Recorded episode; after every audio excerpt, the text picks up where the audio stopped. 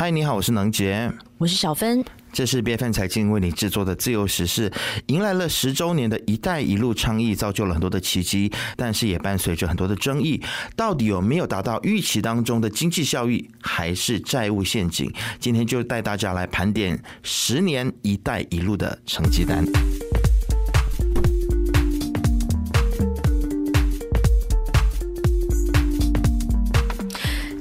二零一三年，当时呢刚上任不久的中国国家主席习近平就提出了丝绸之路经济带倡议和共同建设二十一世纪海上丝绸之路哦，这就开启了一带一路的大国外交战略核心，就是对外呢不停的去交朋友。那这也是延续一九七八年改革开放政策和九零年代走出去攻略，以推动跨区域的经济合作来加速中国企业的国际化进程哦。那现在呢，二零二三年我们看。看到十年过去了，原本的豪情壮志。对外输出的基础建设计划早已经开始收缩和出现变调了。那第三届的这个“一带一路”国际合作高峰论坛呢，今天呢，就是十月十七号和十八号两天呢，就在北京。我们在录音的时候呢，正在进行当中。至少邀请了二十位国家领导人与会，但中国外交部呢，当时是拖到了峰会召开前的一个礼拜才公布具体的时间，而且官方的宣传呢，也不温不火的，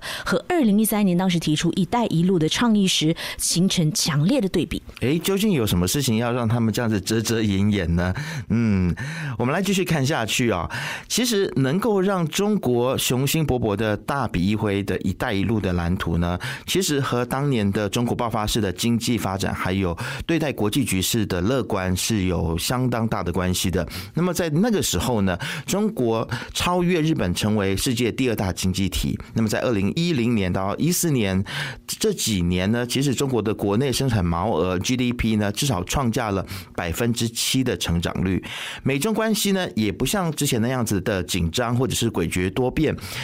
那美好的前景跟局势呢，在倡议推出之后五年，其实就开始变掉了。那国际局势的变化，还有包括了中美贸易战、疫情，还有战争的爆发，中国经济的放缓，都让“一带一路”走向更加收缩，还有。盘整的方向。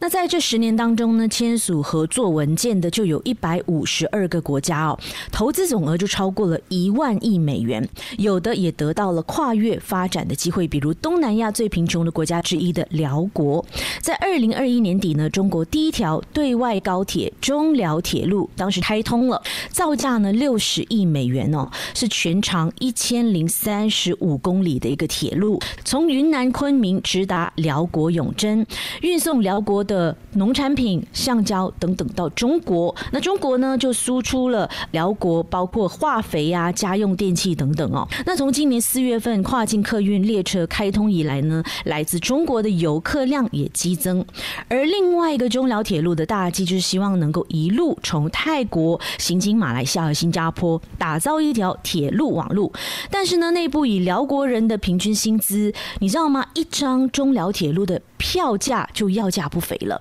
政府也要面临这个庞大的债务压力啊！一方面希望能够串起东南亚的铁路网，却又因为各国的复杂政治局势而停摆。另外一条近期正在正式开通的，就是全长一百四十三点二公里的印尼雅万高铁，由中国技术制造，也是东南亚第一座高速铁路。原本预定在二零一八年底完工，但又碰上了疫情，还有土地纠纷而延宕。沿路的居民就看。抗议这个雅万铁路的新建造成他们民宅的损坏哦，包括环保的一些议题啊，成本超支等等，还有就形成了这个债务陷阱，也备受国际舆论的争议和反弹。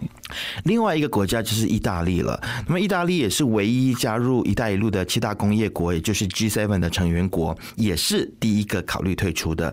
这跟二零一九年刚上任的意大利总理孔蒂呢，他当时所处的这个时空背景有很大的关系啊。他在希望振兴国家经济与政治相对轻中的态势之下呢，和中国签署了为期五年的一带一路谅解备忘录。这个后来在意大利国内其实就引发了很多的讨论跟争议。意啊。那所以很多的这个大型计划呢就遭到了搁置，经济也很像没有起色。那意大利的主权甚至还有被侵害的疑虑哦。那么意大利对于中国的出口虽然有所成长，但是并没有达到备忘录当中所承诺的成长的这个速度。那么相对的，中国对于意大利的出口呢，却是呈现惊人的成长，成为意大利第二大的供应国，而意大利呢，却是中国排名第二十四的供应国。所以这两造相比之下呢，就是相差非常的悬殊。中国的影响力也进入意大利的主要的港口设施，中国所控制的五 G 的数位设施，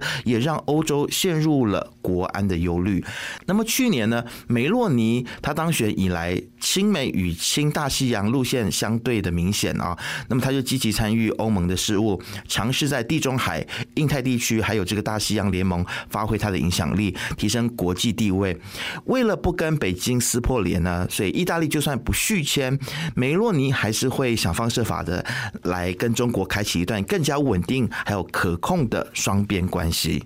那这个“一带一路”在非洲的版图，我们也来看看哦。那在非洲呢，他们也横跨了水力发电、机场、港口、铁道等等几乎无所不包的基建设施，甚至呢，有江湖传言说中国在非洲大撒币是要买下非洲。根据波士顿大学中国与全球发展倡议中国对非洲贷款资料库的这个估计呢，从二零零零年到二零二二年期间，中国的金融机构构就向非洲提供了一千七百亿美元的贷款，但从二零一六年创下这个历史高峰之后呢，后来对这个非洲的贷款呢就开始大幅的下降哦，一度呢就跌破了二十亿美元。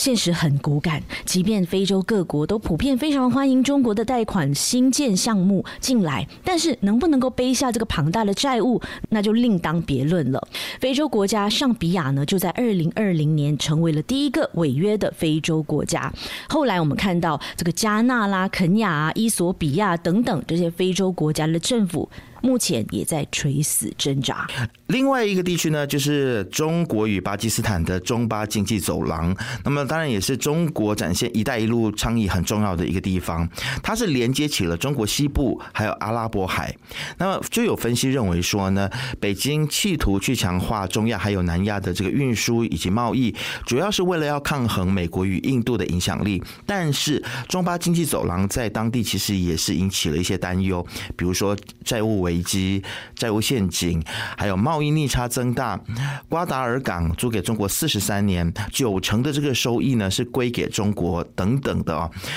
当地因此出现了抗议活动啊，这个抗议活动叫做瓜达尔权力运动。示威的民众呢就静坐围堵港口，那他们就要中国人离开，